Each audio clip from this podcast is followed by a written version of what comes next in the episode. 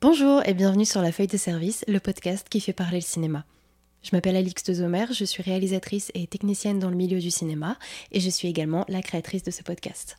Dans ce sixième épisode, j'accueille avec plaisir Elena Bulto, première assistante mise en scène, qui nous dévoile les coulisses de son métier très dense, son parcours de vie d'abord loin du monde du cinéma et sa découverte presque par hasard de son métier qu'elle adore. On fait un point sur les différents postes que l'on retrouve dans le département de la mise en scène, postes clés de la production de films, et sur les multiples choses qu'on est amené à faire quand on exerce ce métier. On parle aussi de passion, évidemment, et à quel point il est important de se tenir à ce qui nous anime pour avancer. On termine avec le portrait filmois, où on discute en long, en large et en travers des œuvres qui ont marqué la vie d'Elena, ses plaisirs coupables aquatiques et ceux qui la transportent. Je vous retrouve à la fin de l'épisode pour vous parler de l'avenir de ce podcast, et d'ici là, je vous souhaite une très bonne écoute.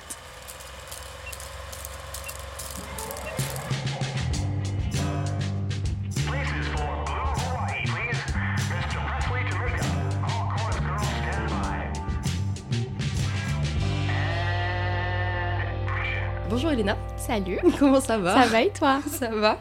Euh, bah, merci beaucoup d'avoir accepté mon invitation. Bah, merci à toi. Comme je te disais tout à l'heure en off, je trouve l'idée vraiment chouette et ça me fait plaisir d'y participer. Trop trop cool. Mm. Bah du coup, euh, allons-y, euh, Alonso. Oh mon dieu. non, je soutiens, je soutiens cette, cette phrase.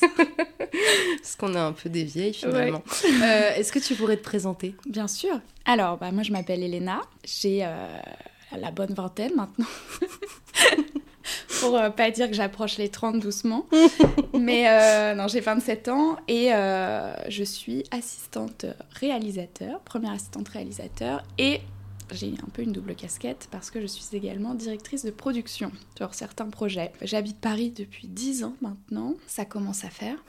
Et euh, parce que je suis venue euh, tout bonnement euh, du nord de la France pour faire mes études, pour faire mes études à Paris. Et petit à petit, je me suis retrouvée à faire ce métier depuis quelques années maintenant.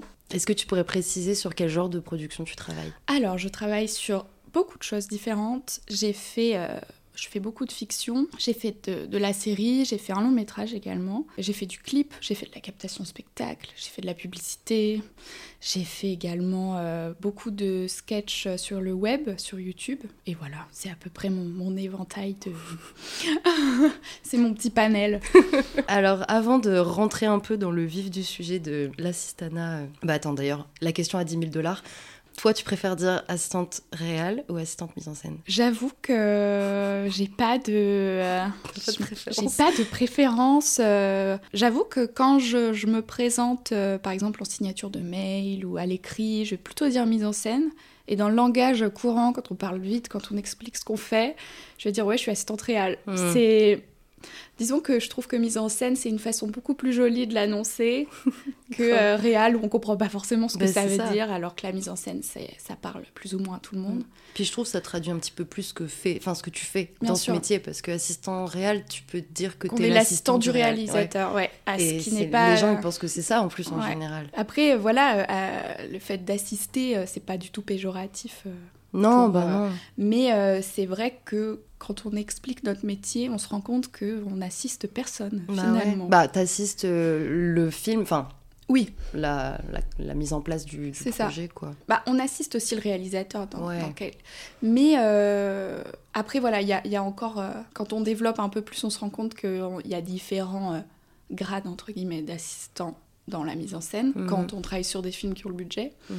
Et euh, on, a, on assiste à notre manière, on a le premier assistant, le deuxième assistant, le troisième assistant, et on se rend compte que euh, plus on a d'assistants dans ce, dans ce département, moins le premier assistant réel euh, assiste finalement. Ouais. Bah, est-ce que tu pourrais juste faire très rapidement un, un, petit point sur la hiérarchie des différents postes en mise en scène? Alors, dans le département mise en scène, parce qu'on parle de département, on a le réalisateur ou la réalisatrice, qui est bah, le le big boss, la big boss du projet. Et euh, on a euh, ensuite, euh, il est tout le temps assisté, du coup, on parle de ça, de son premier assistant ou de sa première assistante. Le, premier assistant réel, ça va être un peu le chef d'équipe, parce qu'on... On, va quand même dissocier le poste du réalisateur, désolé je parle que au masculin, mais du réalisateur-réalisatrice. Oui. à la personne qui est la première assistante. Parce que le réalisateur en soi ne, ne manage pas, entre guillemets, son équipe. C'est justement le rôle du, du premier assistant réalisateur de, mhm. de, faire ça. On va dire que le premier assistant réalisateur, c'est le, le, premier lien, c'est le lien direct avec l'équipe mise en scène. c'est le réalisateur va dès qu'il aura quelque chose à dire sur la mise en scène, va se référer à son premier. Et ensuite, le premier va s'occuper de, de, euh, de, gérer son équipe et de faire en sorte que l'équipe mise en scène fonctionne bien avec euh, le second qui est l'assistant direct du premier réalisateur et le troisième assistant qui est l'assistant direct du second. voilà, en fait chaque poste a son assistant sauf le, troisième. pauvre. alors loulou. pauvre loulou, ouais. Mais on commence, on commence euh, toujours, sauf quand il y a un stagiaire. C'est ça. Ouais. Mais là dans encore ces cas-là, plus pauvre loulou. Encore plus pauvre loulou parce que c'est vraiment. Euh, après c'est passionnant quand on démarre tout de suite en, mise en scène, même quand on est stagiaire ou, troisième, euh, moi je trouve que tous les, postes en mise en scène sont hyper intéressants. Et mhm. le poste de troisième, je le trouve, euh, je le trouve chouette euh, pour commencer.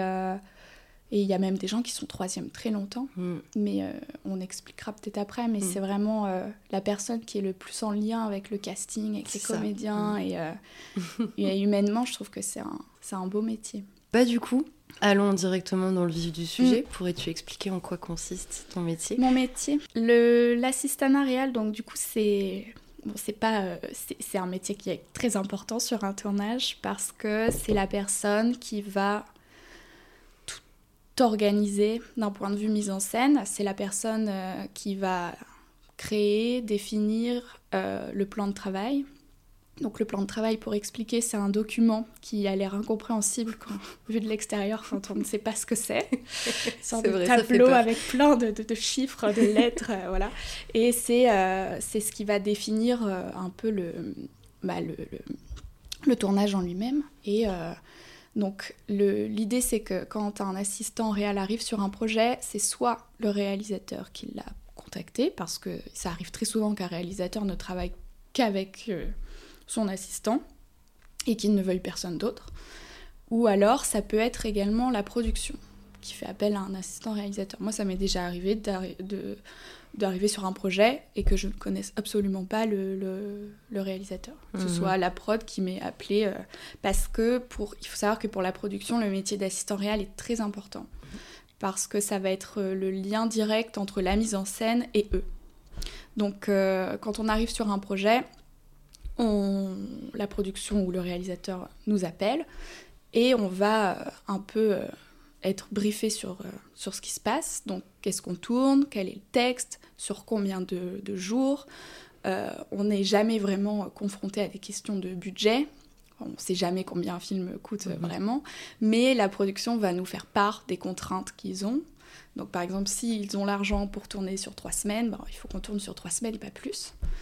Euh, on, reçoit le texte, le, découpage que le, réalisateur aura fait peut-être en amont. Sinon, c'est un, découpage, c'est complètement quelque chose qu'on peut travailler avec le réalisateur, mais c'est souvent le réalisateur qui s'en occupe. Petite pause, découpage. Un découpage. alors un découpage, ça va être euh, tout ce qu'on voit quand on regarde un film. Chaque plan est préalablement euh, pensé et bien travaillé à l'avance. Donc chaque plan qu'on va voir, même sur une seule et même séquence, Dès que l'image se coupe, bah, c'est que euh, on, a, on a travaillé sur, des, sur un plan en particulier et euh, sur un axe, on va dire, de caméra.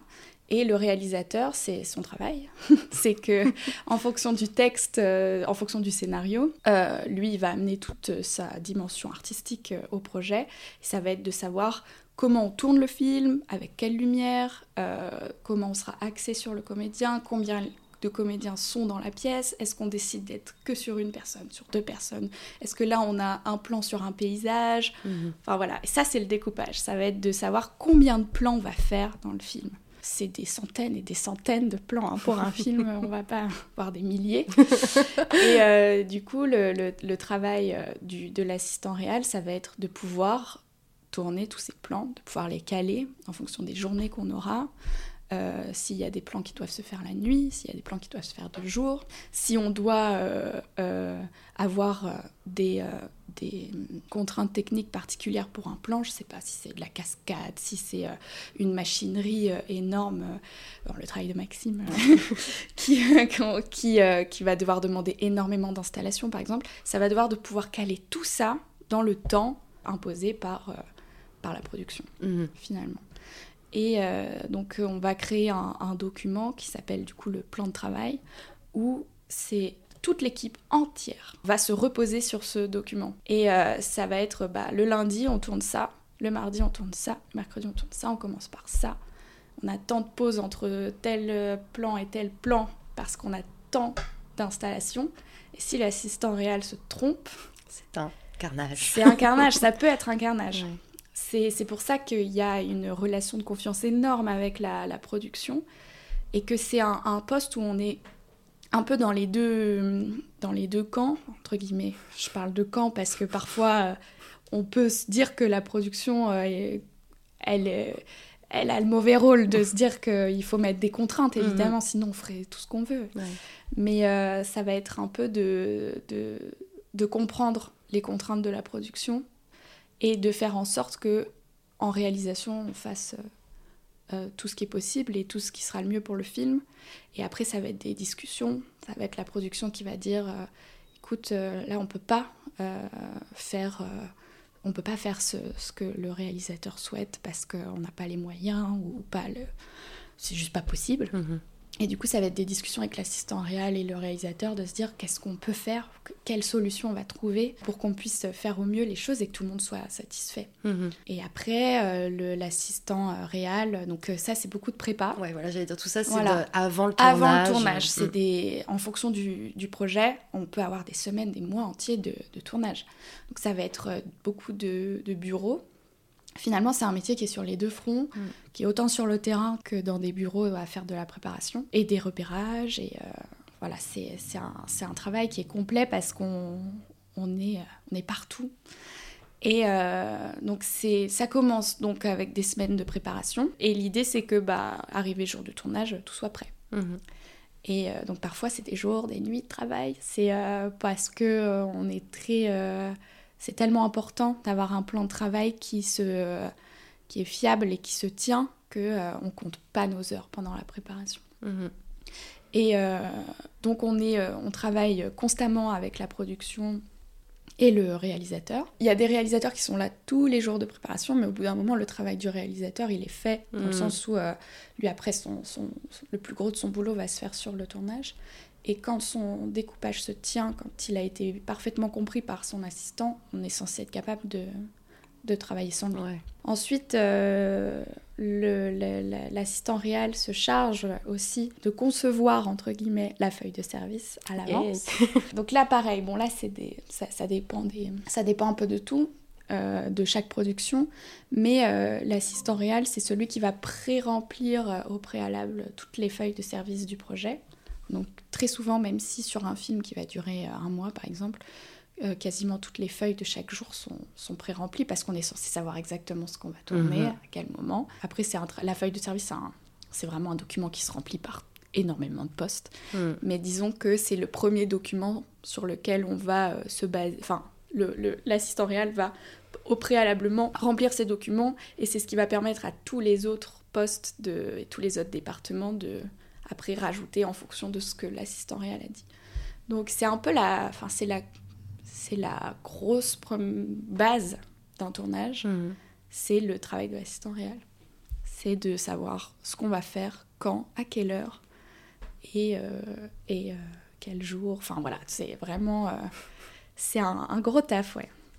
Et sur le tournage, concrètement, qu'est-ce que fait un assistant réel? Alors, sur le tournage, là, ça, son poste euh, prend sens euh, auprès de toute l'équipe parce que ça va être un, travail très humain. Euh, clairement, on est la personne qu'on entend le plus sur un plateau, sur un plateau de tournage, parce que on est constamment présent sur le, plateau de tournage et on va, entre guillemets, un peu driver tout ce qui se passe. Donc évidemment, il y a le, réalisateur qui donne toutes ses instructions à tout le monde, mais nous, le, but de l'assist, enfin le rôle de l'assistant, ça va être de, de, cadrer aussi tout ça, de voir que si on n'est pas à l'heure, de presser un peu tout le monde, de faire en sorte qu'on commence à l'heure, de faire en sorte que chaque poste est à sa place, de faire en sorte que chaque euh, euh, chose est bien anticipée. On va euh, aller voir chaque, chaque département, chaque pôle et leur dire bah là on, est, on, va, on tourne ça, donc il faut préparer ça, on tourne à telle heure. Et de, en fait, c'est, c'est faire en sorte que, que, la journée elle se déroule, elle se déroule bien. Et ça va être de donner les instructions absolument à tout le monde. Mm. C'est constamment être la voix dans la tête des gens pour leur dire ce qu'on fait, avec quoi on enchaîne, euh, qu'est-ce qu'on doit anticiper pour qu'après ça aille vite, qu'on appelle les comédiens sur, euh, sur le plateau, qu'on euh, on lance les moteurs, très important. C'est la personne qui va, une fois que tout est en place, va donner l'instruction de lancer les machines, c'est-à-dire bah, faire tourner la caméra, faire tourner le micro et tout ça. Et après, une fois que tout ça c'est fait, Là, c'est le réalisateur qui parle et qui dirige sa scène. Une fois que c'est coupé, on coupe. Et pareil, on reprend son travail pour dire allez, on enchaîne, soit on la refait, soit on. Voilà. Et euh, si on trouve que c'est trop bruyant sur le plateau, on va dire aux gens de, de faire moins de bruit. Euh. C'est un peu. Il euh, y, a, y, a, beaucoup d'assistants réels qui, qui, qui crient beaucoup. Mm. Euh, parce que euh, c'est des grands plateaux, c'est beaucoup de gens et donc c'est un métier où il faut avoir de la voix, où il faut qu'on nous entende. Faut s'imposer. Faut s'imposer. Mm. C'est euh, vraiment c'est un métier où il est important que bah ouais qu'on se fasse entendre et si on a on n'est pas à l'aise avec ça, c'est vrai que c'est un peu c'est un peu compliqué de, de, de, se faire écouter et puis de se faire. J'aime pas trop dire ça parce que c'est pas c'est rarement le cas, mais de se faire respecter. Mm. Je trouve que globalement, euh, sur les projets que j'ai faits, euh, il y a du respect sur tous les tournages que j'ai pu faire. Mais c'est vrai que euh, parfois, on peut être un peu le, la rouleau de service. Quoi. Parce qu'on va aller dire à des équipes qui font déjà leur max d'aller plus vite, de se dépêcher. Et ça va être aussi des façons de le dire, hein, d'aller voir les gens. Et si on leur dit, bah grouille-toi, non, ça se fait pas bah comme ça. Mais ça va être, voilà, de parfois on a l'impression qu'on va dire aux gens qui font pas bien leur travail alors que pas du tout. Et il y a des gens qui peuvent le prendre un petit peu. Euh, mmh. bah, il y a des trucs d'ego de toute manière. Sur exactement. Le, tournage, c'est toujours un peu. C'est euh, ça. Donc euh, ça, va être la personne qui, qui manage un peu tout, toutes les équipes et qui va faire en sorte que tout le monde soit en, harmonie. C'est un peu un chef d'orchestre. J'allais le dire justement. Moi, c'est un peu le truc, le terme que j'utilise en général pour expliquer. C'est genre en mode, t'as tous tes. Il y a tous les départements et il faut que tout le monde soit en harmonie. En harmonie et il faut que le réalisateur aussi. Euh, enfin, c'est, n'est pas à faire ça. Mm. Moi, euh, il y a toujours ce, ce, truc euh, où quand j'entends le réalisateur monter la voix ou, ou, ou, être un peu perdu à regarder un peu partout, je me dis, oula, c'est que ça, ça va pas. Il faut mm. que, que j'aille le voir, qu'on reprenne les choses et que, et que Enfin voilà, c'est le but c'est que le réalisateur ne sente pas euh, qui est euh, et que les comédiens surtout hein, c'est important sentent pas que il euh, y, a, y, a, trop d'agitation et que voilà, il mm. faut que tout soit bien organisé sur un tournage. Bah, L'assistant réel, je trouve c'est un peu une éponge quand même à stress, on va ah dire, parce que tu dois absorber le stress éventuel du réalisateur ou de la réalisatrice. Mais as aussi, tu dois faire barrage en fait de ton corps avec tout ce qui peut se passer du côté de l'équipe, ou peut-être euh, bah, y a de la... ils sont peut-être mécontents pour une raison ou une autre, ou peut-être qu'ils sont stressés, ou peut-être que. Et c'est beaucoup. C'est beaucoup de pression. Ouais. C'est beaucoup de pression parce que euh, s'il y a quelque chose qui va pas sur le tournage, on va avoir tendance à toujours venir nous voir, nous en premier, pour nous dire que quelque chose ne va pas. Et il y a des, parfois, il y a des façons de le faire, et parfois, euh, voilà. Donc, en fait, il faut être armé parce qu'il euh, faut euh, être aussi armé face aux égaux de chacun, que, que ce soit des bons ou des mauvais égaux. Mais il faut... c'est un métier où j'ai appris beaucoup à mettre le mien de côté, mm. parce que c'est... Il n'y a pas de... Il a rien de personnel quand quelqu'un vient nous voir pour dire qu'il est, qu'il est, que ça va pas, ou que... Il y a... Ou même quand ça va bien, il faut apprendre à se dire que nous, personnellement, euh, ça, ça ne nous atteint pas, Mm. c'est notre travail. C'est Ouais. mon travail de faire ça. Bah surtout que t'as personne qui va venir te dire ah c'est bien ce que enfin c'est bien ce qui se passe en général Non. les gens ils sont quand même plus dans le négatif Bah, voilà, il faut que ça se passe euh, bien Ouais. et c'est c'est que ton travail est bien fait. Quand Ouais. personne n'a rien à dire, quand C'est personne ne dit rien, c'est que ton Tout travail est, est bien fait. Et c'est vrai que c'est, euh, c'est comme tu disais, on éponge, on éponge beaucoup parce que c'est beaucoup de pression et, euh, et après on est la personne, par exemple, si on est un peu en retard. donc Le but, c'est qu'on ne le soit pas. Donc Mm. ça, c'est tout le, le travail, euh, parce que sinon, ça veut dire heures supplémentaires, et ça veut dire que la production pas contente parce que ça veut dire payer les gens quand on Mhm. évidemment quand Ouais. on va trop loin dans la journée parce que ça peut arriver qu'on ait eu plein d'imprévus. Par exemple, on doit tourner une scène à l'extérieur, il devait faire beau, il fait pas beau. Qu'est-ce qu'on fait? Ouais. Bah on prend du retard, il y a certains euh, matériaux qui peuvent pas aller dehors sous la pluie. Mhm. T'as l'équipe caméra qui va dire c'est pas possible, on peut pas Mettre la caméra bah, sous mettre la la pluie, caméra ouais. sous la pluie comme ça, faut prendre du temps. Donc du coup, on- ça va être des discussions à l'instant T avec la production. Mhm. Il pleut, qu'est-ce qu'on fait? Mm. Est-ce que on se dit qu'on va avoir du retard? Souvent, c'est bah on voit et on essaye de rattraper le retard. Donc euh, après, il y a tout ce, il y a Ouais. tout euh, cette gym un peu à faire. Et ça arrive aussi qu'on se dise bah on, on tourne finalement on tournera pas cette séquence-là aujourd'hui, on la décale. Mm. Ça veut dire que le soir, bah c'est des des gros points, des grosses réunions où euh, on repense un peu le plan de travail. faut savoir qu'un plan de travail, ça bouge tout le temps. C'est sauf quand on tourne en studio, Mm. mais euh, c'est un document euh, qui va bouger en fonction des imprévus. Moi, j'ai fait un tournage là d'une série en septembre. On a eu euh, une tempête. Ah. Bah, la dernière tempête là qui a touché la France euh, en septembre, euh, je sais plus, elle avait un prénom aussi. Ah. Et nous, on était en plein dedans. Ah. Et euh, dans les champs, tourner, euh, on tournait vraiment quasiment qu'en extérieur. Et bah, on a dû switcher, quasiment intervertir deux semaines entre elles. Et se dire que, donc moi, ça a été du rattrapage de plan de travail jusqu'à 1h du matin. De se dire euh, comment je fais? Je devais tourner cette séquence-là euh, demain, mais je peux pas, sinon mon équipe se fait foudroyer par un éclair en plein Oh, champ. En plus, on a des piquets euh, en, en alu et tout, tout ce qui est bien pour attirer la foudre, tu sais. Et, euh, genre des tentes, euh, tout ce qu'il faut pas avoir, tu sais. Donc, euh, Bon rassuré. voilà. Mhm. Et après, bah, il y avait euh, des, des gens qui, enfin, par exemple, la machinerie qui venait me voir et qui me disait c'est trop dangereux, on peut pas installer ce genre de dispositif. Mhm. Ok. Et là, ça va être de garder son calme et de dire très bien, on va trouver une solution. Et Alors qu'à l'intérieur c'est et à l'intérieur, ça boue. Et un assistant réel ne peut pas montrer qu'il est paniqué. Ouais. Moi, euh, y a- il faut toujours euh, savoir garder son, son calme et euh, se dire, euh, on va tou- il y a toujours des solutions à trouver. Mm. Si un assistant réel est paniqué, Ça, c'est horrible parce que tu transmets ça à toute l'équipe Tout le monde. et genre c'est ouais, la catastrophe. ouais parce qu'on est un lien, on est le lien entre ce qui se passe à la, sur le plateau, enfin, je veux dire, sur ce qu'on raconte à la caméra. Mhm. avec toute l'équipe. Et il y a aussi quelque chose que j'ai pas dit, mais euh, le- l'assistant réel est censé pouvoir répondre à toutes les questions qu'on lui pose sur euh, tout ce qu'on doit tourner tout ce qu'on doit tourner, tout ce qui... Même il doit savoir le lendemain exactement tout ce qui se passe, donc son plan de travail, il faut l'apprendre par cœur. Et euh, si le chef électricien vient nous voir et nous dit euh, on est dans quel axe exactement là pour savoir si ça je vais le voir ou pas dans le cadre, alors que rien n'est installé encore euh, Mhm. et que je n'ai pas le cadre, sous, enfin le- que je ne vois pas encore le cadre, bah, je suis capable de, de pouvoir répondre à, à cette question. Mhm. Donc t'as aussi euh, tout ce qui est plan au sol euh, en tête et euh, machin. voilà, enfin, on mhm. est censé savoir exactement comment chaque plan va être, va être construit Mhm. et où la caméra sera exactement. Après, il y a toujours des petits ajustements de dernière minute, de se dire bah non là finalement ça marche pas Mm. et tout ça. Mais, euh, mais par exemple, on est la personne qu'on va venir voir pour dire bon Elena, du coup c'est quoi le prochain axe, c'est quoi le prochain plan? Et je vais devoir dire bah la caméra elle est là. Et, euh, et après bah tout le monde fait son, fait son travail autour de ça. Mhm.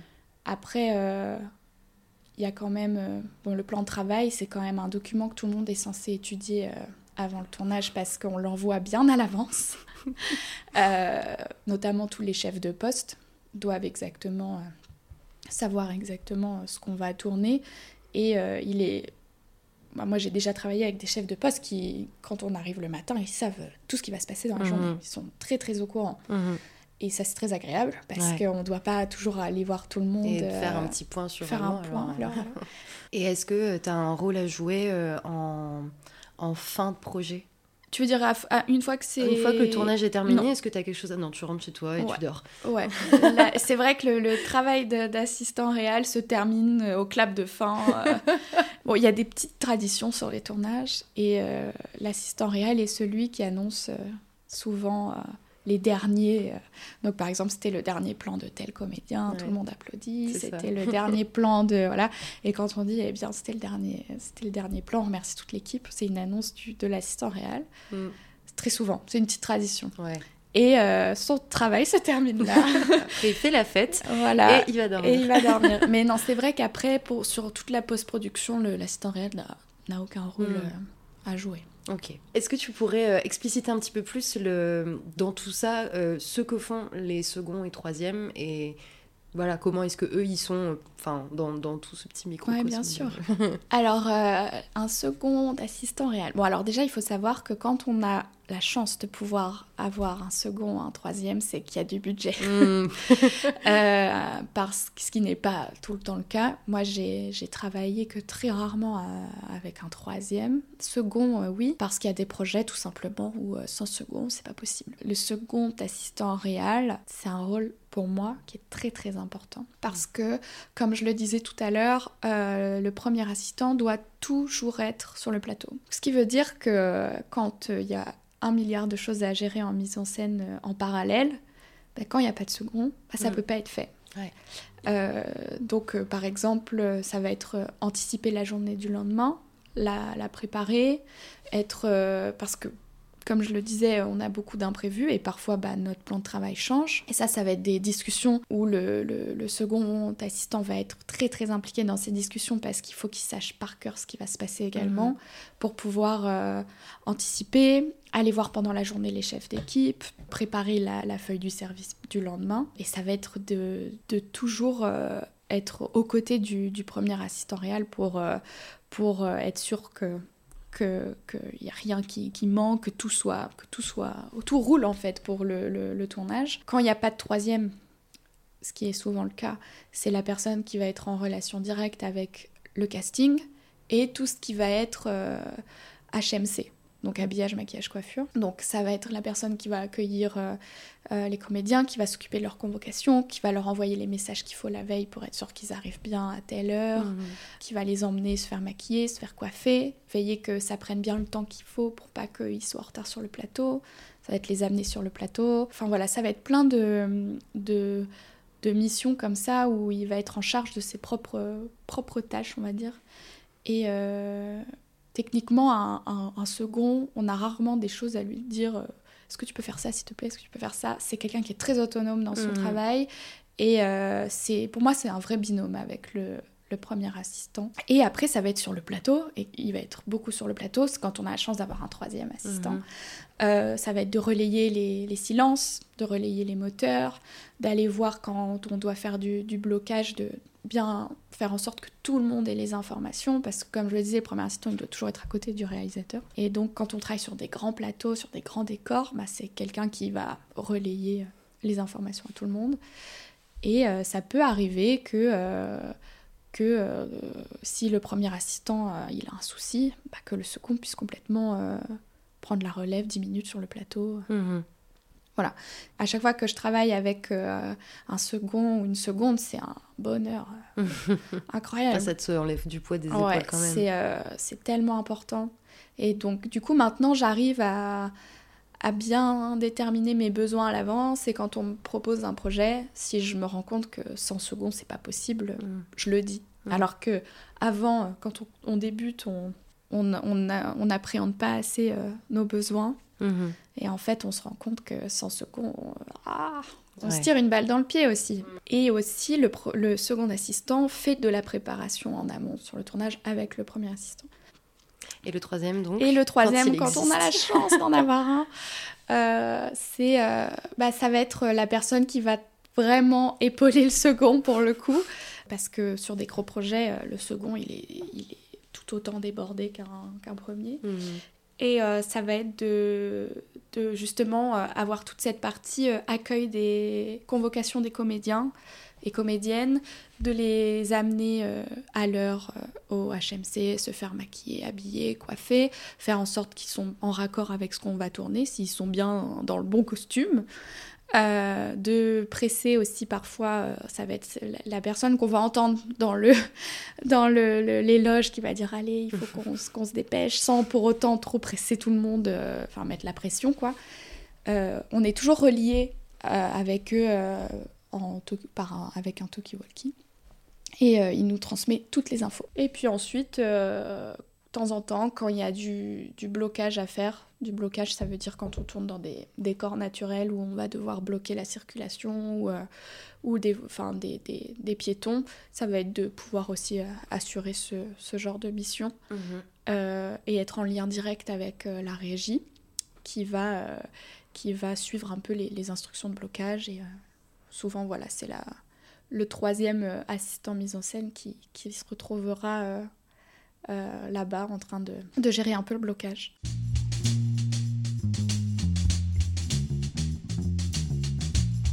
Comment en es-tu arrivée là où tu en es aujourd'hui?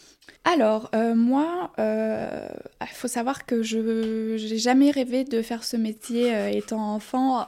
J'étais pas du tout branchée ciné. J'adorais ça, je passais ma vie à regarder des films. Mais euh, l'industrie en elle-même et y travailler, ça ne m'était jamais passé par la tête. moi, pour moi, c'était mon petit plaisir euh, à d'aller au ciné et tout, mais rien de. Moi, je voulais être institutrice oh. pendant longtemps.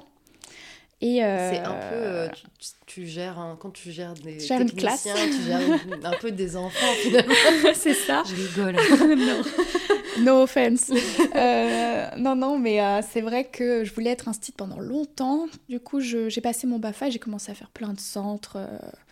Euh, et j'étais beaucoup avec les ados. Et je faisais du théâtre au lycée. J'adorais le théâtre. J'étais plus quelqu'un du théâtre que hmm. du cinéma. Du coup, j'ai travaillé dans une EMJC à chaque vacances scolaires et j'animais l'activité théâtre que je faisais avec les ados. J'adorais ça. Oh, c'était vraiment ma passion. Et là, je me suis dit, bah, je vais aller faire des études euh, là-dedans, dans le, plus dans le, l'animation socio-culturelle, on va dire. Mhm. Parce que je voulais faire ça de mon métier. Et j'ai passé des concours, et il y avait un concours à Lille, un concours à Paris. Euh, j'ai pas eu de Lille et j'ai eu de Paris. Donc la grande question, est-ce que pour aller faire du socio-culturel, il faut que j'aille à Paris? Parce que bon, c'était quand même aller loin, dépenser beaucoup d'argent pour faire quelque chose qui suscitait pas forcément d'être à la capitale. Mhm finalement, mes parents m'ont suivi euh, dans ce projet. Ils m'ont dit, euh, vas-y. Et je suis arrivée à Paris. Et là, j'ai fait mon année d'études et je me suis dit, oh, qu'est-ce que je fais là? Vraiment, il y a vraiment eu ce. Alors, j'ai rencontré des amis incroyables. Et mm, c'est une année qui m'a un peu ouvert les yeux sur ce que j'avais envie de faire. Et euh, j'ai eu cette discussion avec ma mère. Je me suis dit, ça ne me va pas, le, le social, en fait. Il y a quelque chose qui me manque. Parce qu'à chaque fois que je leur présentais un projet aux profs, c'était trop culturel pour eux. Ah, ouais. C'était pas assez social. Ils me disaient, mais toi, il faut que tu fasses du spectacle, faut que tu fasses de. Et euh, du coup, je dis, ok, je m'en vais d'ici, quoi. Et euh, je suis partie en licence euh, médiation culturelle à la Sorbonne Nouvelle. Et je suis arrivée là-bas et j'ai adoré tout ce que j'ai fait. Bon, j'ai surtout aimé mes amis là-bas et, euh, et toute l'activité autour de l'université. Mais les cours aussi, enfin voilà, je me suis vraiment retrouvée et je m'étais spécialisée dans le théâtre et les arts de la scène. Et en fait, euh, à la Sorbonne Nouvelle, il faut savoir qu'il il y a une licence de cinéma. Et du coup, on était mélangés avec ceux qui faisaient cinéma. Et en fait, c'est là où je me suis rendu compte, je me suis dit, mais il y a vraiment, en fait, des gens qui étudient ça. j'ai eu la, enfin, la révélation très tard, en fait, de me dire, mais toute une industrie, il y a des mhm. études. Enfin, vraiment, je me suis dit, c'est fou. Et on s'est fait euh, amis, euh, amis avec plein de gens qui faisaient euh, du cinéma. Et en fait, j'ai commencé à découvrir les milieux des tournages, des, tournages étudiants. J'allais de temps en temps sur leur, sur leur tournage, des, des, petits coups de main. et je me suis dit, j'aime bien, j'aime bien ça. Et j'ai vraiment eu cette révélation de Ah, j'aime bien. Vraiment, il y a eu ce. J'adore être sur un tournage, je trouve ça trop bien. Et là, j'ai décidé euh, de faire à l'issue de ça un master en cinéma et audiovisuel à la Sorbonne euh, Panthéon. Donc ça reste très théorique, c'est très... Euh, enfin voilà, je, conseille Enfin, je conseille pas ça pour ceux qui veulent que faire de la pratique. J'avais oublié que tu étais aussi dans le master. ouais, j'étais dans le master. Moi, j'ai beaucoup aimé mon année de master en cinéma parce que c'est, euh, ça m'a permis de découvrir le, cinéma. Il y avait des très bons profs là-bas. J'ai eu une approche complètement euh, nouvelle du cinéma. Donc bah, après, c'est beaucoup d'analyse de films, c'est beaucoup de, questionnements autour de ça. Mm. C'est, c'est très théorique. Très théorique. J'ai jamais fait de pratique mm. dans ce master. Sauf on avait un projet à faire euh, à la fin qui a été beaucoup plus pratique. Et, là, je me suis dit, ouais, en fait, j'aime vraiment ça, euh, pratiquer.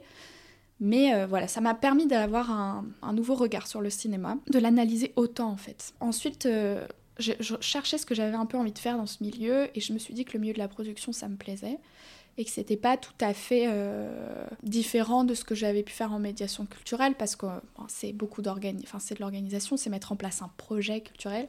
Là, je me suis dit avec le cinéma, il y a quelque chose à faire là-dedans et euh, je me suis renseignée sur ce qu'était le métier de chargé de production, assistant de production, directeur de production et je me suis dit ça me plaît bien. Et euh, je suis partie faire un master 2 euh, dans la, gestion de projets euh, culturels. Donc, euh, arrive en Master 2, on a un stage de fin d'année à faire. Et là, je, me suis retrouvée à faire mon, mon stage de fin d'année. J'ai trouvé dans une boîte de prod qui est le Studio Bagel à l'époque, donc c'était il y a quelques années, où je me suis retrouvée en stage de fin d'année. Et là, j'ai découvert le milieu fou du web. Et, et aussi, on ne on faisait pas que du contenu YouTube au Studio Wiggle, parce que bon, c'est un peu compliqué, je vais pas m'étaler là-dessus, mais ils sont, maintenant c'est Canal+, et du coup on s'est retrouvé à travailler sur d'autres euh, contenus et programmes Canal euh, qui étaient vraiment passionnants, et en fait j'ai pu faire de tout là-bas. J'ai touché à de l'émission télé, à de la série très fiction, euh, à des sketchs YouTube, j'ai fait plein de choses, et je me suis retrouvée là-bas pendant quelques mois. Et je me suis dit, mais moi, je veux travailler là-dedans. Hmm. J'étais passionnée par ce que je faisais. Et à l'issue de ce stage, j'ai commencé à travailler, en fait, euh, dans la prod. Euh, ça a été euh, mes, mes, premières années, enfin, une bonne partie de mes... Parce que je continue encore à faire de la prod aujourd'hui mhm. sur certaines choses. C'était la production. Et c'est surtout, bah, j'ai rencontré énormément de gens. Donc, le réseau très très important. Mhm. C'est ce qui va constituer un peu tout notre, euh, bah, tout notre chemin dans le métier. C'est des gens que je retrouve parfois sur des projets, euh, parce que bah, après, euh, j'ai, on, mène sa barque, hein, comme ah on dit, on, on, va un peu de, projet en projet. Et en fait, au fur et à mesure du temps, je me disais, je suis très attirée par la mise en scène. Je l'étais déjà quand je faisais un peu du, du théâtre. Et je me suis dit, dans la prod, j'adore, enfin j'aime bien, mais il me manque ce truc très artistique. Euh. Je sais que je me suis retrouvée dans ce milieu parce que je suis très attirée par ça. Et je pense que je l'ai mis un peu de côté pendant, pendant quelques temps. Et après, j'ai eu ce, un peu ces discussions avec moi-même où je me suis dit, moi, je veux vraiment toucher à, ça. Et, mais le souci, c'est que je me rendais compte que assistant réel, c'était un métier qui me correspondait parfaitement parce qu'il y a de tout. il y a de l'organisation, il y a de l'artistique, parce que quand on a un, bon relationnel avec le réal, bah, il nous consulte pour des choses, on peut donner son avis, euh, on peut résoudre euh, enfin voilà, plein de, plein de choses euh, aussi d'un point de vue artistique. Et tout le côté organisationnel, moi j'aime bien organiser, j'aime bien... Et là j'en ai parlé en fait autour de moi tout simplement. J'ai dit que que c'était un métier que j'avais envie de faire, que je savais pas trop comment y arriver, mais que je m'en sentais complètement capable. Mhm. Et euh, j'ai eu la chance qu'on me fasse confiance euh, sur des, des, projets où on m'a dit bah vas-y, montre, montre-moi et euh, trop bien. Et on, on, verra si ça se passe bien. Et ça a commencé comme ça. Et j'ai commencé à, à, faire des projets en tant qu'assistante mise en scène. Et c'est vrai que du coup, je suis arrivée très vite au poste de première. Mhm je suis parce que c'était sur des petits projets, mais qui avaient quand même euh, de l'enjeu. Et j'ai très vite été plongée dedans. Et c'était des projets où il n'y avait pas forcément de budget pour avoir plusieurs assistants. Et je me suis très vite retrouvée première. Et euh, en fait, ça s'est fait comme ça. Et, euh, et, après, je me suis dit, bah, il faut que je me fasse connaître en tant que première assistante. Mhm. Et c'est beaucoup de relations de confiance avec des réalisateurs et qui nous rappellent pour d'autres projets, tout simplement. Et après, ben, ce qui se passe, c'est qu'on arrive sur un projet avec un réalisateur, et puis bah, ça matche bien avec la production. Mhm. Du coup, la production, un jour, elle nous appelle, elle nous dit ah ben, On a pensé à toi parce qu'il n'y a pas de premier assistant réel sur, euh, sur ce projet. Puis ça se fait comme ça. De fil en aiguille, ça, c'est, c'est que du réseau. Mm. C'est que ça. Franchement, euh, je, j'ai, euh, ça m'est arrivé de, de démarcher euh, encore après par euh, la suite parce que j'avais envie de travailler sur un projet en particulier qui me plaisait. Mais euh, c'est énormément de... En fait, assistant réel, c'est vraiment un métier de... bah, comme tous, je dirais, dans le milieu du, de l'audiovisuel, mais de réseau parce qu'on... Vu qu'on est censé être en, en- en binôme, entre guillemets, on est censé assister à un réal, Mhm.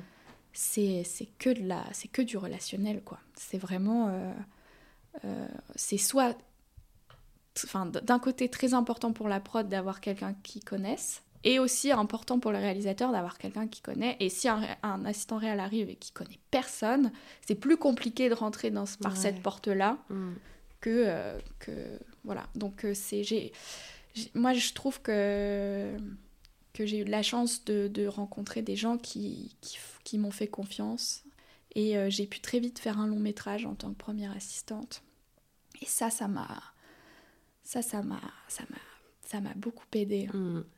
et euh, parce que c'est rare que en- quand on fasse un premier euh, un long métrage en première assistante et qu'on n'en a pas fait avant, qu'on n'a pas fait de. C'était mon premier long.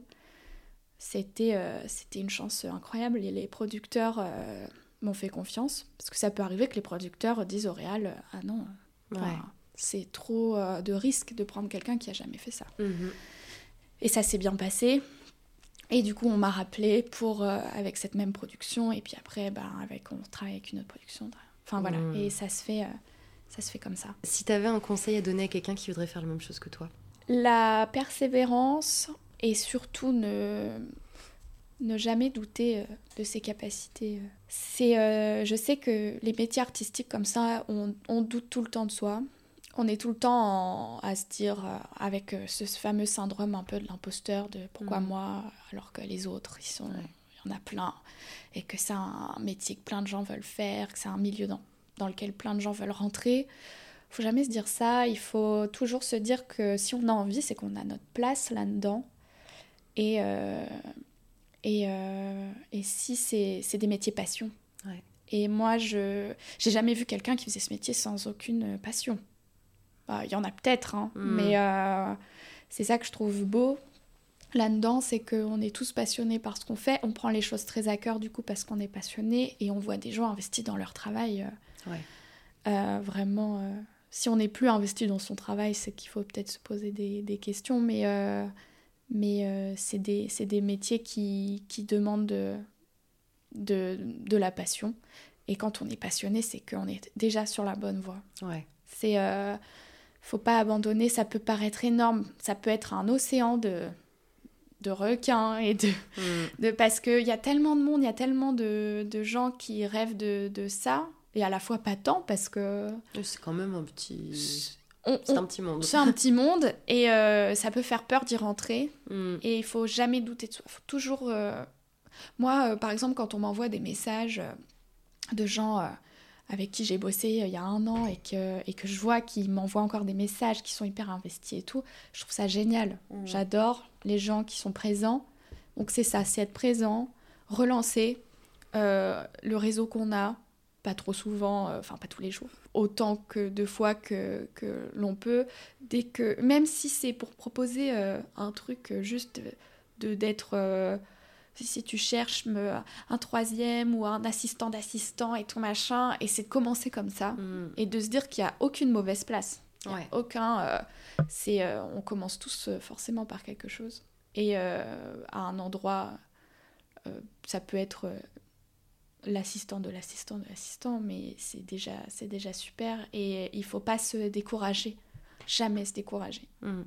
Et quand on se décourage, il faut savoir en parler et trouver un peu des. Enfin, lier des. avoir des liens avec des personnes dans le milieu. Et euh, il faut jamais euh, être tout seul et, euh, et être trop renfermé dans ses questionnements et tout. Moi, j'ai, ça m'a beaucoup aidé de, de me faire des amis dans le milieu. De, Mhm. de toute façon, entre passionnés, on peut que bien s'entendre. Ouais, grave. Et euh, bah déjà, voilà, pour moi, c'est ça la clé c'est que si on est passionné, c'est qu'on est sur le bon chemin.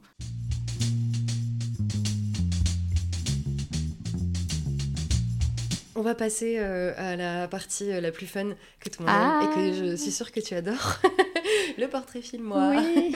Donc la toute première question du portrait filmois. Redoutable, quel est ton film préféré? Voilà la question que je redoutais.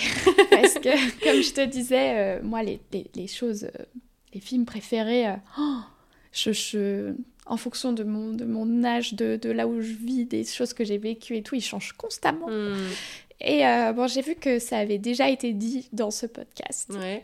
Mais je crois que mon, mon film préféré, celui où à chaque fois que je le regarde, je me, je me prends une claque alors que je l'ai vu 50 fois, c'est le voyage de Shiro. Ah, C'est pas très original, désolé. Bah non, mais. euh, Non, parce que ça a déjà été dit dans ce podcast. tu vas pas commencer à dire des. Dis- Tu dis tes goûts, c'est voilà, euh, je pense que.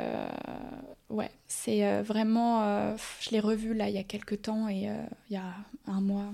Et euh, je me suis refait la même réflexion qu'à chaque fois et je me dis. C'est. Mon cœur il bat vite et euh, voilà, j'ai. euh, c'est, Je pense que c'est ça qui fait que c'est mon film préféré, c'est que je ressens tellement d'émotions à chaque fois quand je le regarde. Ouais. et, euh, et que je m'en lasserai jamais. Et en fait, c'est un film qui regroupe un peu tout ce que j'aime. Du coup, je me sens bien quand je regarde ce film. Hmm, Trop bien. Donc, euh, voilà, le mot préféré, du coup, prend son sens euh, Ouais. euh, comme ça. Mais sinon, faut savoir que j'en ai plein d'autres. mais, euh, mais, mais voilà, si je devais en choisir un, ce serait celui-là. Très bon choix. Quel serait ton ou ta réal préféré? Ça va, ça, en fait, ça va englober un peu plein de, plein de choses. C'est très général, mais je dirais que c'est Steven Spielberg. Parce que il m'a... C'est des films qui m'ont toujours euh, accompagnée toute ma Mhm. vie, depuis que je suis enfant. Et même euh, quand mes parents étaient enfants. Et euh, il y a vraiment eu ce, cette transmission, je dirais, de, du- de l'amour du cinéma par des films qu'il a fait. Et quand euh, je regarde encore du Spielberg aujourd'hui, euh, je me dis que c'est tout ce que, tout ce que j'aime. Et il a traité tellement de- Il est allé dans des mondes et des univers et euh, il, a, il a fait tellement de genres différents. Euh, moi, il y a beaucoup de ces films qui sont dans mes top, euh, mes top films, euh, comme bah, tout simplement E.T., Ouais. Jurassic Park. Arrête-moi si tu peux, c'est un de mes films préférés. Ouais, et, et- et je me dis, c'est fou parce que à travers tous mes, mes âges, il a su. euh, enfin, je dis il a su comme s'il me connaissait, tu sais. Euh, il su. Ouais, bah ouais. C'est ça. C'est exactement ça. Mm. Et c'est un, un réal multigénérationnel. Ouais. Hmm. Que, et juste pour ça, je dirais que, bah, que c'est lui mon, mon réalisateur préféré. Enfin, moi, je trouve que il a une filmographie qui est, qui est, qui est dingue. C'est, Ouais. euh, Mais ce que je trouve chouette avec euh, Spielberg, c'est que tu sens qu'il a toujours gardé une âme d'enfant ah finalement. ouais. Et je pense Ouais. que c'est pour ça que ça parle autant aux enfants, mais que aux, Mm. aux adultes, parce que ça te rappelle juste euh, bah, ton enfance et, et tout ce que tu as pu imaginer quand tu étais plus petit et, et tout. Enfin, je sais pas, il y a toujours un truc très. euh, dans le rêve euh, et dans tout ce que tout ce qu'on aime quand on est enfant Ouais. et aussi des, des sujets très adultes bah, notamment enfin il y a un film très marquant bah, la liste de Schindler où tu te Mhm. dis euh, tu fais euh, E.T. et après tu fais la liste de Ouais. Schindler et moi c'est ça qui m'a qui m'a qui m'a qui me, me- ah, qui me fait complètement euh, je- comment dire ouais je suis tellement euh, impressionnée par ce, ce panel d'émotions Mhm. qui est euh, et de genre et de, de, de style et, de- et de tout et voilà Euh, si je devais choisir un préféré, évidemment. Après, j'en ai plein d'autres. euh, euh, si, si je dois parler cinéma français, euh, c'est, ce serait Cédric Clapiche. Mhm. Parce qu'on parle beaucoup de cinéma américain, Mhm, bref, cinéma vrai. français. Et moi, je suis. c'est, c'est Clapiche qui m'a donné envie de faire du cinéma. Ouais. Vraiment. Bah, je trouve que il est aussi, euh, il a aussi quelque chose de multigénérationnel Ouais. euh, dans ce qu'il fait, qui parle aussi à beaucoup de monde. Ouais. euh, mm. Et je, je me souviens quand j'ai commencé à, un peu à, à travailler ou à étudier dans ce métier, je me suis dit, quand je regardais des- ces films, je me disais, moi, je veux faire ça. Mm. Ça, il y avait vraiment ce truc de. C'est le cinéma que j'aimerais un jour faire. Ouais. C'est. C'est ça. Ok. Voilà. Aurais-tu un genre préféré? Moi, je dirais que, que c'est le. Genre un bon thriller, tu vois. Un bon, Mm. un bon drama euh, à suspense. Ouais. Moi, j'adore ça. Quand je suis là et que je suis accrochée à mon Ouais. siège et que je j'adore les twists, j'adore Ouais. j'adore les films à twist en fait. Et c'est genre quel film par exemple auquel tu penserais là tout de suite? Hmm, bah tout ce qui va être euh, méga euh, oh, genre parasite, tu vois, ce Ah, genre ouais. Ce genre de film. euh, Enfin voilà, c'est euh, c'est ça va être des ouais des films en enquête en fait. Ouais. J'adore les policiers quand ça te prend aux tripes. euh, Voilà. Aurais-tu un plaisir coupable? Oui, j'en ai plusieurs. J'en ai plein des plaisirs coupables parce qu'il faut savoir que moi, quand je, je, je regarde parfois plus de plaisirs coupables que de films. non, non, mais c'est, euh, ça va être en fonction de, de mood. Mais moi, je suis très, très, très adepte dans le, le plaisir coupable de films euh, de comédie des années 2000 euh, américaines. Euh, par exemple, fin, fin 90, début 2000, tu Ouais. vois, genre euh, La revanche d'une blonde. Yes J'adore ce film. Euh, c'est mes petits plaisirs coupables, quoi. C'est où tous les films, tu sais, avec Adam Sandler à l'époque Ouais. de, de Rien que pour vos cheveux, Just Go With, que des trucs comme ça. Ça, j'adore. Ça, c'est mes petits plaisirs coupables, c'est mes petites comédies euh, américaines. Et bah du coup sur le même euh, sur le même sujet, un film qui te fait rire? Mais alors, euh, c'est c'est- c'est un énorme classique, hein, mais je dirais Astérix Obélix Mission Cléopâtre. C'est la réponse de absolument tout le Bah monde. ouais, mais là, désolé, mais euh, Alain Chabat a mis la, voilà, c'est tout. Il, est, il arrive dans nos tops. euh, il a su euh, convaincre euh, pas mal de monde sur euh, le film qui fait le plus rire. Moi, j'ai- Mm. je, je ris, mais à gorge Ouais. déployée, quoi, vraiment, et à chaque fois. Ah, il est chouette. Hein, Et ce c'est le genre de film que je connais par cœur et qu'on ressort euh, toutes les toutes les répliques euh, en Ouais, soirée avec les oui. copains et tout. Et, et ça, et sinon, le Père Noël est une ordure aussi. Ouais. J'adore ce genre de d'humour, ça me fait beaucoup rire. Et pareil, on le regarde une fois par an avec mes parents, c'est c'est la tradition à Noël. et on rit toujours. Aux mêmes blagues, à chaque fois au même moment. Faudrait nous filmer à chaque fois. Je pense qu'on a les mêmes réactions à chaque fois. Et euh, ouais, voilà, ça c'est des films qui me font bien rire. ouais. Euh, un film qui te fait pleurer? Alors je dirais, euh, je, vais, je vais parler par trauma d'enfance d'abord. non, le, le- non, le film qui m'a fait le plus pleurer quand j'étais petite, Ah. vraiment, ou la première fois que j'ai pleuré devant un film en étant enfant, c'était Mm. Seul au monde. Ah, le film avec Tom Hanks? Ouais. Alors Avec là, le ballon là ouais, pire scène du Ah cinéma ouais, pour moi. C'est horrible, hein, Ouais, non, Mais, mais, euh, dur. parce que c'est pas le film le plus triste.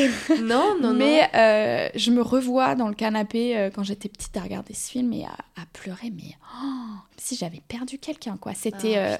Et en fait, parce que moi, enfin, je suis quelqu'un qui. Je m'attache à trop de trucs, mais au, au- au moindre objet. Je suis celle qui jette le moins de trucs au monde.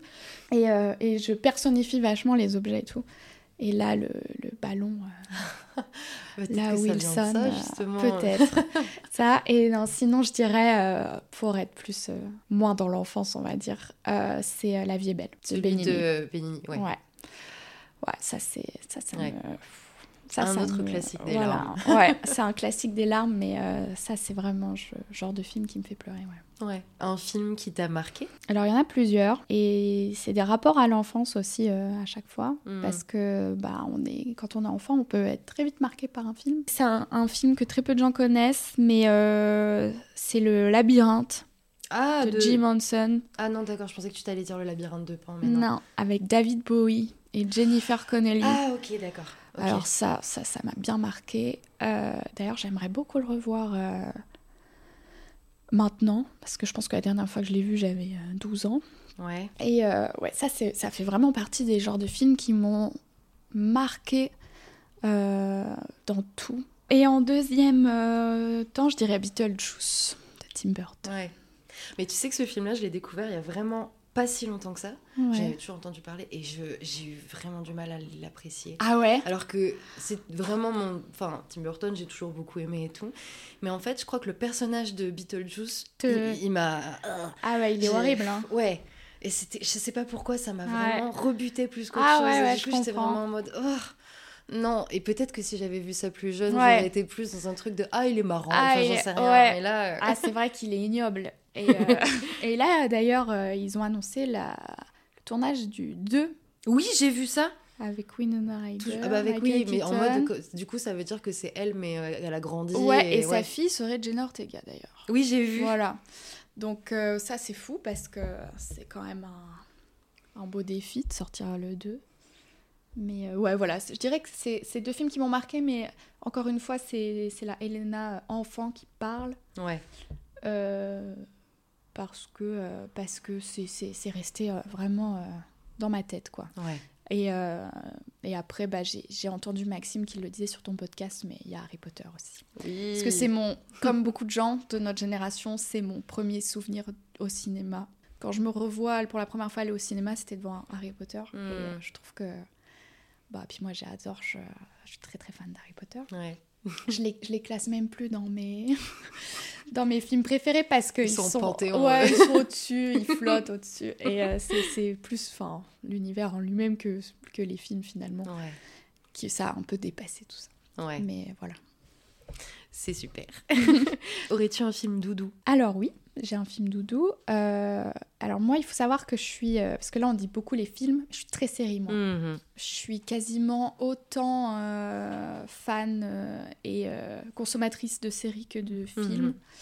Euh, et hum, je dirais que c'est plus une série doudou, si j'ai le droit. Sinon, je te dirais un vas-y. exemple de film. Dis-moi un exemple. Tu me dirais un exemple de film Ouais, aussi. ma série doudou, c'est vraiment c'est Desperate Housewives. Ah ouais. Ouais, vraiment, dès que je vais pas bien, dès qu'il y a un truc et tout, je me, je me mate. épisode. Ah ouais, mais je l'ai vu mais un milliard de fois. et c'est vraiment ce que je vais regarder quand je suis pas bien parce que, euh, bah, je sais pas, j'ai l'impression que je les, que je les connais, c'est un peu la famille, tu vois. Ouais, et donc, du coup, quand je les regarde, je me sens, ah, c'est bon. Ouais. Et euh, il y a vraiment, c'est vraiment plutôt réconfort euh, doudou quand ça va pas. Ouais. Euh, voilà. Et sinon, si je devais dire un film, ce serait Toy Story. Yes. Voilà. Parce que, bah. C'est Toy Story, quoi. Ouais, bah, ça a marqué notre génération, Ouais. C'est sûr. Je peux le regarder mille fois, c'est pas un En fait, un film doudou, ouais, pour moi, c'est un film que tu peux regarder mille fois et Mhm. c'est pas grave. Ouais. Tu le connais par cœur, c'est pas grave. C'est pas grave, ça te met dans une sorte de. C'est ton ta sécurité, enfin Ouais, ton truc de ça. sécurité quoi. C'est ça. Ouais. Ouais. Le film que tu détestes mais que tout le monde adore. C'est une série aussi. Mais parce qu'en fait, j'ai pas réussi à trouver de, de film euh, que, que je déteste. Si, ah, j'ai trouvé. Ah. Avatar. Ah, tu rejoins Maxime Ouais, sur ce en point. fait, le mot détester est très fort. Ouais. Parce que je déteste pas, Oui. mais euh, je n'aime pas trop. C'est pas du tout mon.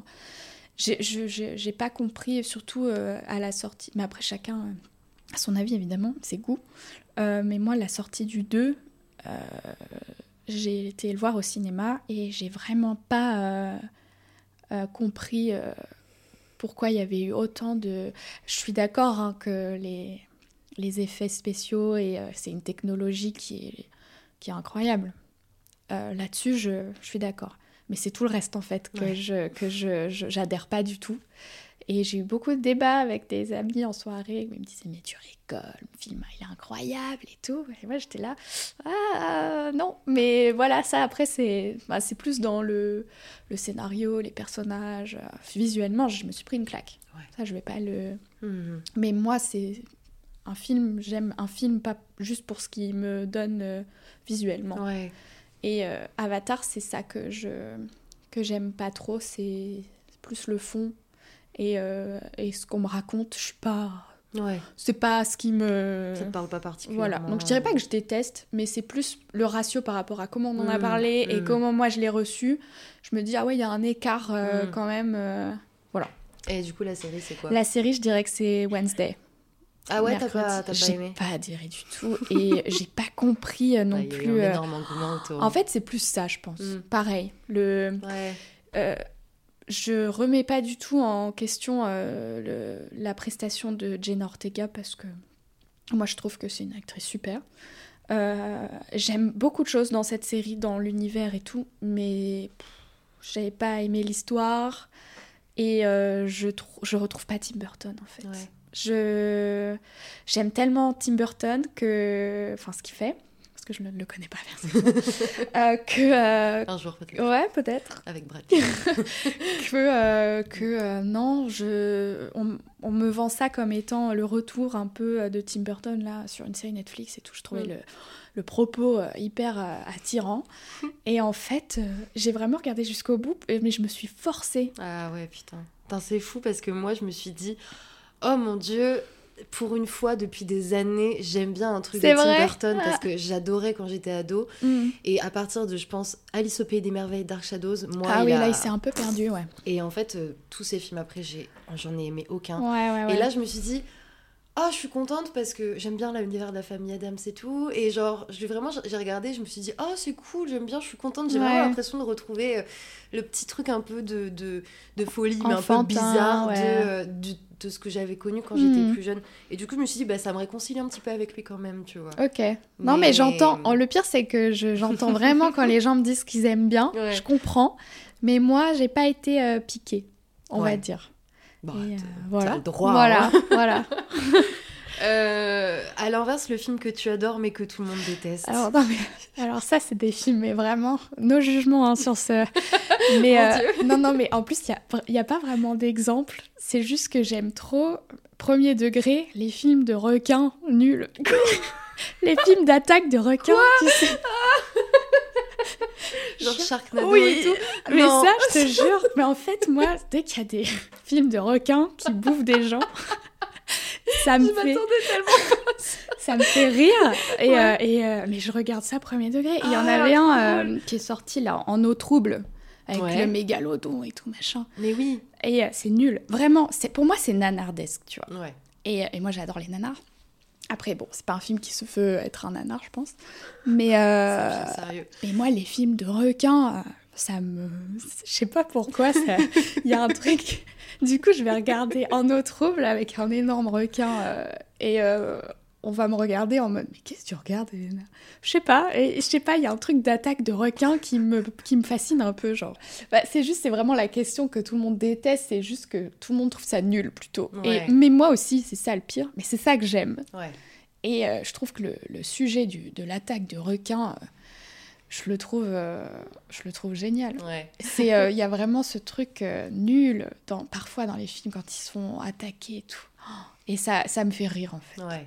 J'arriverai même pas forcément à expliquer pourquoi, mais les attaques de requins, ça, voilà, c'est trop drôle. voilà, j'exclus quand même les Dents de la Mer parce que ça reste un bon film, mais je pense que ça démarre de là où je me suis dit ah, les films avec des requins, j'aime bien. Et du coup, t'as pas peur euh, d'aller te baigner euh... Eh ben non. non? Figure-toi que j'ai nagé avec des requins même euh, oh. une fois, avec un requin tigre. Et, euh, et j'ai pas eu peur. Oh waouh. J'étais très malade parce qu'il y avait une houle d'enfer. Ouais. Mais il y a un truc qui me fascine chez le requin parce qu'on le représente toujours bouffeur d'hommes et tout machin mm. dans les films. évidemment. Et euh, bon, euh, c'est, je dis pas que c'est pas le cas euh, parce que voilà, mais je trouve que c'est un animal fascinant mm. parce qu'il fait peur. Et du coup, j'aime bien un peu ça. D'accord. Et voilà, tout simplement. ce que tu considères être un très bon film de cinéma Eh bien, le film qui m'est venu en premier, c'est Django Unchained de Tarantino que j'ai vu il n'y a pas si si longtemps finalement et euh, je me souviens avoir eu ce truc de euh, waouh wow, trop de choses trop de choses géniales enfin y a, pour moi dans ce film il y a c'est un film de cinéma euh, où il y a tellement de choses que j'aime dans, dans tout, dans l'histoire, dans la mise en scène, dans les, la construction des personnages, mmh. la performance d'acteurs, je, ouais, c'est difficile d'expliquer exactement pourquoi. Je trouve que c'est un bon film de cinéma parce qu'il y a trop. Il y, aurait, on en parlerait pendant des heures. Ouais. Mais euh, pour moi, c'est un exemple de très bon film de cinéma. Mhm. C'est ça. Parce qu'il regroupe. Euh, pareil, c'est le genre de, de, film où quand tu le regardes, euh, toutes les 10 minutes, tu fais Oh waouh, oh waouh, ah waouh. et ça, et, et, sinon, je dirais là dernièrement, et d'ailleurs, je le mettrais bien aussi dans, dans mes films préférés pour pas qui est deux fois le voyage de Shiro. Mais euh, dernièrement, euh, mais Le- pas grave. non, mais tu vois, non, mais ça peut. C'est euh, Everything Everywhere All at Once Ouais. des, des Daniels. Alors, euh, ça, pff, la vache, la claque que je me suis prise. je me suis pris une énorme gifle. Et je sais que je me suis dit, tout dans ce film me plaît. Ouais. Tout.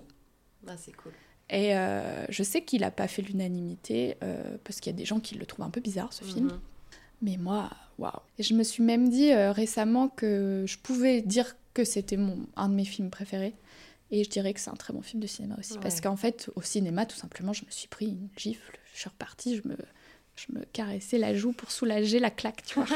T'es là, oh waouh, waouh. C'est une bonne claque. Très Ouais. bonne claque. Super. Merci beaucoup d'avoir euh, réussi à, Ah bah merci. à choisir toutes ouais. tes... Merci à toi de m'avoir obligée à faire cet exercice. Ça fait du bien. Euh, on va arriver à la fin. Ouais. Euh, où est-ce qu'on pourrait retrouver ton travail dans des choses qui peut-être paraissent bientôt ou sont sorties un peu récemment? Eh bien, bien sûr. Euh, alors, on a euh, là récemment euh, bah, le long métrage sur lequel j'ai travaillé, que je- dont je parlais tout à l'heure, euh, Mhm. s'appelle Stéphane. C'est euh, réalisé par Timothée Hochet et Lucas Pastor, euh, produit par euh, Monsieur Poulpe et Vanessa Bria, et il est actuellement sur MyCanal. Ok. Donc vous pouvez aller regarder ça fort fort parce que on est, enfin voilà, c'est un, une- ce film, c'est une très belle histoire aussi de d'équipe, belle histoire d'amour. Dans le film parle pas du tout d'une histoire d'amour, mais pour moi, en, en l'ay- en l'ayant vécu euh, en tant qu'équipe, euh, c'était une expérience incroyable. Ouais. Et le film est génial. Euh, le film est super. Moi, je, je suis très fière de ce qu'on a pu, euh, ce qu'on a pu faire et euh, très admirative de où on a, ils ont pu emmener ce projet. Ouais. Et qui soit sur MyCanal aujourd'hui. Donc vous pouvez aller voir ça. Et sinon, bah, ça va être quasiment toutes les vidéos YouTube en ce moment de Cyprien Mhm. sur laquelle je fais aussi la direction de production et de l'assistance à la mise en scène. Euh, ça va être euh, la série Les Frères Pétou qui, avec Monsieur Poulpe Ouais. sur euh, MyCanal et euh, la chaîne du studio Bagel. Ouais. Tu bosses encore beaucoup avec eux. euh, Ouais. Bah, euh, je continue, euh, voilà, bah là, typiquement ce, ce projet-là. Et euh, sinon, ça va être bah, le monde à l'envers aussi, les, vi- les, les vidéos YouTube du monde à l'envers. Ah, je savais pas que tu bossais sur celle-là aussi. Ouais, pas toutes, mais beaucoup quand même. Mhm. C'est vraiment, en fait, ils font partie de- des personnes avec qui j'adore travailler, comme Ouais. Cyprien, le monde à l'envers. Ouais, ouais, ouais. Tout ça, c'est vraiment des gens avec qui j'adore bosser. Et voilà, puis après, bah, il y, a, il y a des petites choses qui arrivent, qui devraient arriver. Et, euh, et voilà. Est-ce qu'il y a un réseau social sur lequel on pourrait te suivre où on voit ton actu et euh, Instagram, euh, écoutez, euh, Instagram, c'est mon nom et mon prénom, tout simplement. Ça marche. Est-ce que tu aurais une recommandation culturelle à nous partager? Bah, c'est plus une série que je regarde en ce moment. Et là, la dernière saison vient de sortir, ça s'appelle Succession. Ouais. Et euh, j'adore cette série. Euh, vraiment, ça a été euh, une révélation pour moi. Et là, la dernière saison, et en ce moment, elle est en train de sortir. Enfin, Ok. il y a un épisode tous les dimanches. Et euh, je, pour moi, cette série, elle est, euh, c'est un monument. Ouais. J'adore euh, parce qu'ils ont su me m'intéresser à des sujets qui ne m'intéressent absolument pas dans la vie, c'est-à-dire Ouais. euh, l'économie, euh, la fusion-acquisition de grosses entreprises, euh, genre vraiment le cœur névralgique du monde des millionnaires, milliardaires euh, américains, euh, très politique, économique, et tout. Ouais. enfin tout ce qui, moi dans la vie, euh, d'habitude je fais ouf. Mais moi, c'est ça qui m'attire pas, justement. dans- J'ai pas encore commencé à regarder parce que je, je Bah- crois que ça va pas me parler, quoi. Et du bah coup, écoute, euh, après je peux pas parler à ta place parce que je sais pas comment tu vas la recevoir, mais moi qui suis pas du tout là-dedans, Ouais. euh, qui ne m'y connaît pas du tout, je j'adore, je Ouais. suis. Mais en fait, je trouve que c'est une série où j'ai rarement vu, voire peut-être pour ainsi dire jamais, une série où je trouve euh, la construction des personnages autant euh, autant euh, complète et, et fascinante. Quoi. Je trouve que chaque personnage est, est écrit à, à la perfection Hmm, et interprété à la perfection. Et euh, c'est une série, c'est pas, c'est, c'est, c'est une série qui m'a beaucoup touchée par l'écriture et l'interprétation. Ok. Bah écoute, merci. On a Beaucoup parlé. Beaucoup parlé. je suis bavarde. Je, je disais Maxime Allard est bavard, mais moi, c'est encore pire. bah non, mais c'était super, euh, c'était super intéressant et je trouve qu'on est quand même. Euh, t'as quand même euh, allé vachement dans les détails de ce que c'était. Mais c'est un poste tellement complet et tellement genre. C'est dur d'expliquer vraiment ce qu'on bah fait. Bah oui, c'est ça, parce que. Enfin, je veux dire, là, on va, on va couper. Je suis sûre que tu vas dire Ah mince, j'aurais dû parler c'est sûr. c'est quoi, c'est sûr? Je te le dis. Je vais t'écrire, je vais dire oh Alix, mince. Mais, euh, mais, ouais, j'ai essayé de le décrire comme je pouvais. Après, je pense que c'est un poste aussi où chacun, euh, chaque assistant a son caractère, a son, sa façon d'amener les choses aussi. Je pense que c'est un métier qui est très propre à la personne, hmm. même s'il y a énormément de codes et, de, et de, de, choses à faire qui sont les mêmes pour tout le monde. Euh, c'est un métier qui est tellement... on, a, on, le façonne en fonction de qui on est. Et, et c'est ça qui, qui, le rend encore plus intéressant. C'est que une équipe peut dire euh, euh, ah bah c'est marrant parce qu'avec cet assistant réel là et euh, eh bah lui il était plus comme ça mais toi t'es es comme ça. Et, et c'est intéressant de, de... c'est un poste qui est très important pour une équipe aussi. Mhm. et c'est un repère pour, pour tout le monde. Donc c'est aussi une question de personnalité. Ouais. Voilà bah, super, merci beaucoup d'être venu parler de tout ça bah, ici merci sur la feuille de service. Et puis bah, à bientôt. À très vite. Et c'est fini pour aujourd'hui. J'espère que cet épisode vous a plu et intéressé. Moi, je trouve qu'on a fait un bon tour des différentes tâches et enjeux de ce poste absolument passionnant, évidemment. je n'ai pas pris le temps de vous partager ma recommandation pendant l'enregistrement de l'épisode, donc je le fais ici. Euh, c'est la série The Marvelous Mrs. Maisel, ou La fabuleuse Madame Maisel en français. C'est une série qui raconte l'histoire de Midge Maisel, une jeune femme juive dans le New York des années 50 qui se démène pour se faire sa place dans le monde très masculin de l'humour. Les décors, les costumes, le jeu d'acteur et la bande son sont merveilleux. J'adore cette série et c'est un vrai plaisir de la regarder à chaque fois. Elle a été créée par Amy Sherman Palladino, qui est aussi à l'origine de la très connue et aimée euh, série Gilmore Girls. Donc voilà, si vous connaissez Gilmore Girls, vous comprendrez à peu près la vibe quand même de, Marvelous Mrs. Maison, mais transposée dans les années 50. La cinquième et dernière saison est actuellement en cours de diffusion sur Prime Video, donc si jamais vous décidez de vous lancer dedans maintenant, il y a un maximum 10 épisodes par saison et la fin est toute proche. Donc ce sera pas une série à rallonge avec la prochaine saison qui arrive dans un an et qu'on sait plus ce qui se passe dedans d'ici là. Voilà. Regardez The Marvelous Mrs. Maisel, s'il vous plaît. Il y avait quelques petites choses dont je voulais vous parler avant de conclure pour de bon cet épisode, car aujourd'hui je vous parle depuis un endroit un peu spécial. Euh, pas de placard ou de couette, euh, car cette fois-ci j'ai de l'espace à non plus finir, parce que je suis euh, présentement à Montréal, au Canada, et j'y serai pendant quelques temps dans le cadre d'un PVT, un permis vacances-travail. Donc ça sera deux ans au moins si tout se passe bien. Et si jamais vous avez envie, vous pouvez aller voir sur mon Instagram personnel pour plus de détails sur tout ça, parce que je ne vais pas m'étaler plus que ça euh, ici. Mais cela dit, vous pouvez peut-être vous demander comment ça va impacter la feuille de service. Eh bien, la feuille de service euh, s'exporte tout simplement. Et comme je compte toujours travailler dans le cinéma ici, je pourrais inviter plein de nouvelles personnes à parler de leur métier sur Montréal, peut-être même plus largement dans le Québec. Et voyons les choses en grand, peut-être que je parviendrai à étendre mes rencontres jusqu'à la côte ouest du pays, qui sait. Vancouver étant une très grande ville de cinéma, peut-être que... On ne sait pas. On verra. Pour les mois qui arrivent, j'ai quelques entretiens bien au chaud qui sortiront sur le même calendrier qu'habituellement, donc toutes les deux semaines, et je vous prévois des épisodes spéciaux pour la période estivale. J'espère que ça vous plaira, et moi comme ça, ça me donnera le temps de travailler sur la suite pour la rentrée, et puis aussi de visiter un petit peu mon nouveau pays d'adoption par la même occasion, quoi. En tout cas, merci d'être toujours plus nombreux et nombreuses à écouter ce podcast. J'ai plein d'idées pour le faire grandir et j'ai hâte de la suite. Pour me filer un coup de pouce et aider la feuille de service à se faire connaître, n'hésitez pas à mettre des petites étoiles d'appréciation sur votre application d'écoute, à vous abonner pour ne pas manquer les nouveaux épisodes dès leur sortie, et vous pouvez aussi m'écrire un petit mot sur Instagram, at fds.podcast, sur Spotify dans la section questions-réponses, ou encore dans les commentaires sur Apple Podcast. Je vous retrouve dans deux semaines avec un nouvel invité, et on restera dans la mise en scène parce que je discuterai cette fois-ci avec un script. À bientôt!